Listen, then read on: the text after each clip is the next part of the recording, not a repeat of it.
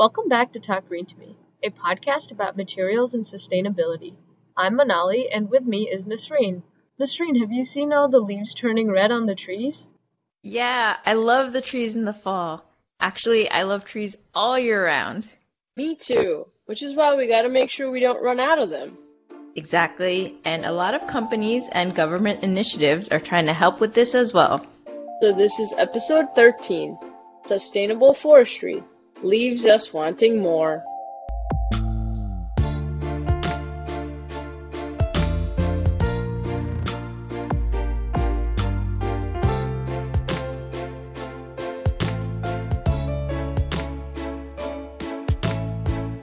Nasreen, have you noticed how we keep talking about trees? Yeah, this might be like the fifth time. Yeah, trees provide us with cellulose, which we talked about in episode 2, and lignin, which we talked about in episode 10. And they help with composting, which we talked about in episode 12.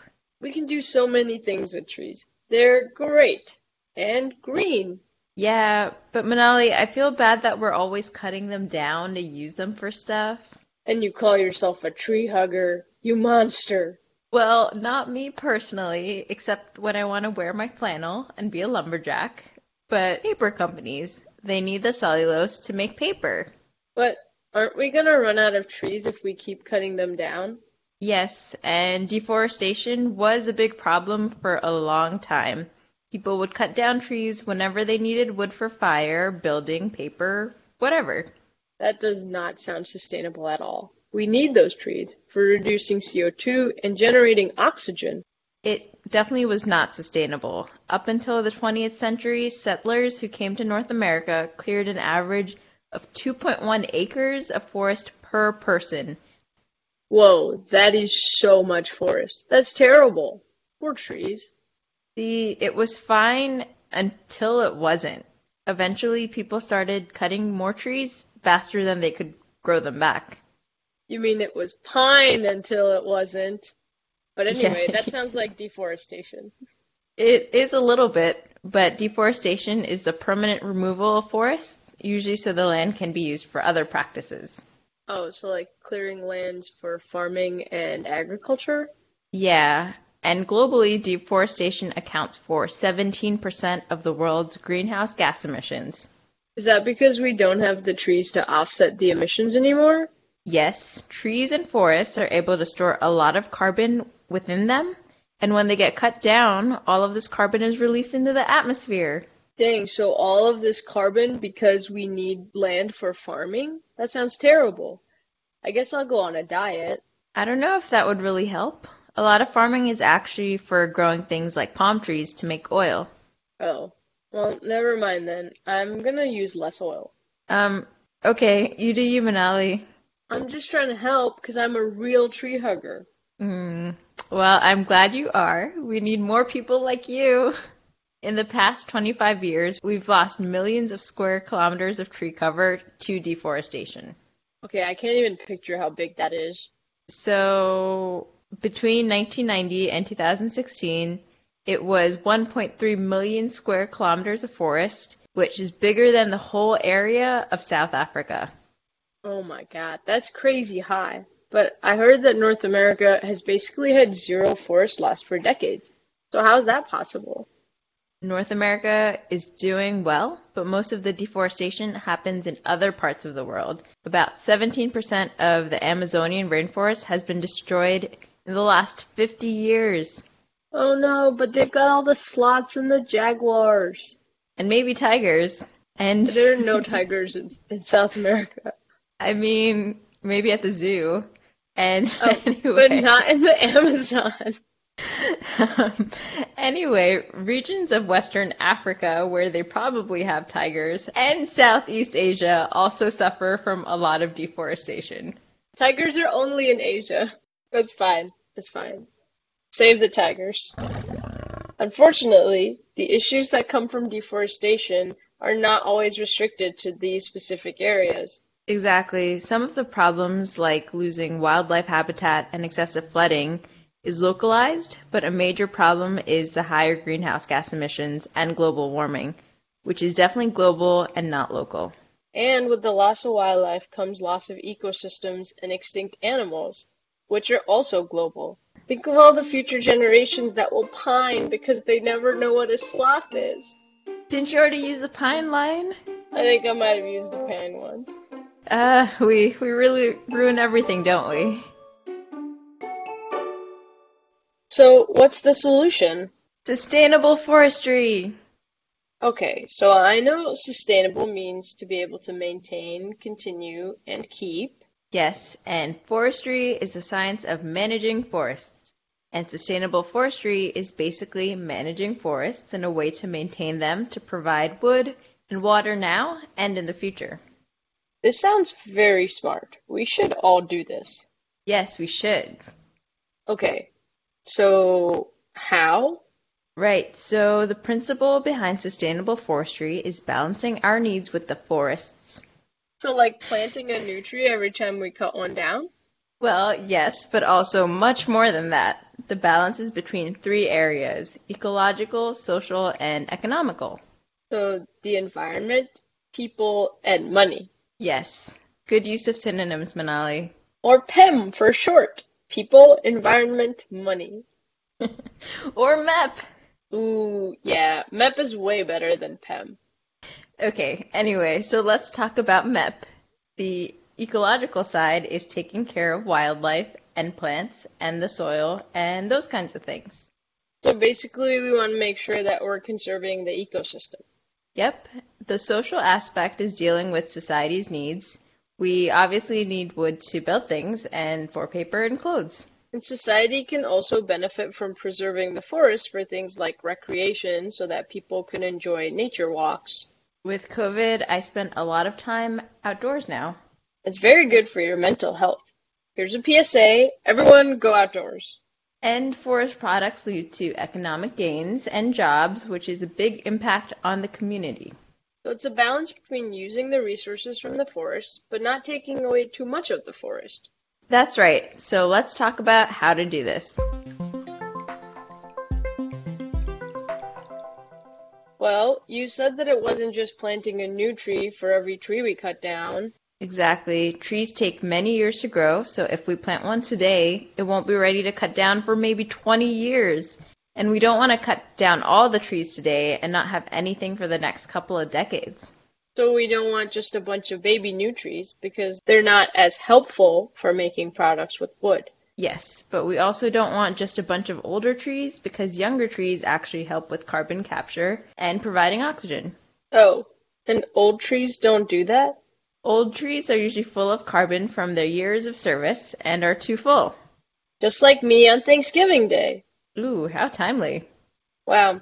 So even cutting down trees is a balancing act. But how do we do this? It depends on the forest and the time of year and the environment and climate and wildlife. Whoa, whoa, slow down. So, do we just never know what to cut?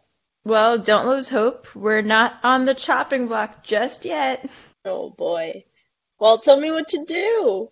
Well, basically, there are scientists that study the forests and figure out what trees to cut and how much of the forest can be cut without harming it. And there are specific types of cutting patterns and harvesting patterns that can be used. Ooh, patterns like stripes or crisscross or crop circles? No, I'm talking about things like clear cutting or group selection or single tree selection. So I understand single tree selection. It's like single lady selection. Put a ring on it. like the rings of a tree. Um, so if a tree looks old or falls in the woods and no one is around to hear it, it's probably been single cut. Probably. And group cutting is selecting maybe a few, like five, trees to cut down while maintaining the forest around it. Okay, so what's clear cutting? Is it transparent? Um, no. That one is actually a bit choppy. It's the practice of cutting large areas of trees. Oh, but couldn't that degrade the environment? Isn't that what we're trying to protect? Yeah, that's one argument against using this practice since it might increase soil erosion and silting and take away large parts of the ecosystem. So why would we do this? Sometimes forest needs to be cut to promote new growth, and this is also a practice that happens in nature. Or is it nurture? I guess it's both because we are nurturing the nature and it's nurturing us. That's deep, Nasreen. Deeper than the roots of some trees. Okay, so I get the process, but how does this work in the real world? Companies that follow these sustainable practices and cut down trees for products while conserving the environment can get certified. Ooh, like certified with a sticker? Yes, a sticker that basically tells consumers that a product was made using sustainable forest practices. That sounds very helpful. There's one from the Forest Stewardship Council, and it ensures that products come from responsibly managed forests. That's an international nonprofit organization. Oh, I've seen the FSC labels on lots of stuff, like Kimberly Clark's toilet paper, Moleskine notebooks, and even Ben & Jerry's spoons and cups and straws. Yes, the FSC certification are on all of those different products.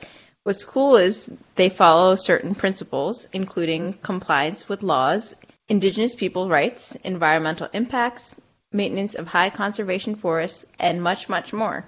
This is very intriguing. I think the full FSC part product guide is also on their website. We'll put a link to it on our website. Great idea. And there's also the North American version called SFI, Sustainable Forestry Initiative, that focuses on advancing sustainability through forest focused collaborations. Oh, I've seen their little tree logo on things too, like Hallmark cards and even the 3M post its. So all of our listeners can look for these labels on products to ensure that they are buying products with trees that are sustainably sourced. And products that help keep the forests balanced. Exactly. Using these products will help save the jaguars. Um, I don't know if that's true, but I think it'll help conserve the forests and therefore the jaguar habitats. People should also just use locally sourced wood based products in general over other non renewable materials. Like a fancy wooden table instead of those flimsy plastic ones. Or a book. Reading a book over using electronics helps reduce carbon emissions. Okay, when was the last time you read a book, Nasreen? Look, do as I say, not as I do. I help in other ways by volunteering at local nonprofits and the forestry services. Well, that's good at least. What are some organizations that our listeners can look out for? There's the Nature Conservancy and other wildlife preservation organizations like Ducks Unlimited and Rocky Mountain Elk Foundation. What about more locally in Atlanta? Atlanta has an organization called Trees Atlanta. They address Atlanta's tree loss, protect its forests, and create new green spaces. Um, how do they do that? By planting trees. Oh, I can do that. Yes. And a large part of sustainable forestry is also dependent on governments and policies. Ugh, big government's always bringing us down. No, this is a good thing. Oh, what kind of policies are you talking about? Certain policies include requiring permits for logging in certain areas. Maine has laws that require timber harvesters to make sure that a harvested area is restocked with lots of trees. Okay, that kind of just sounds like good manners. This will definitely make the people poplar. Yes.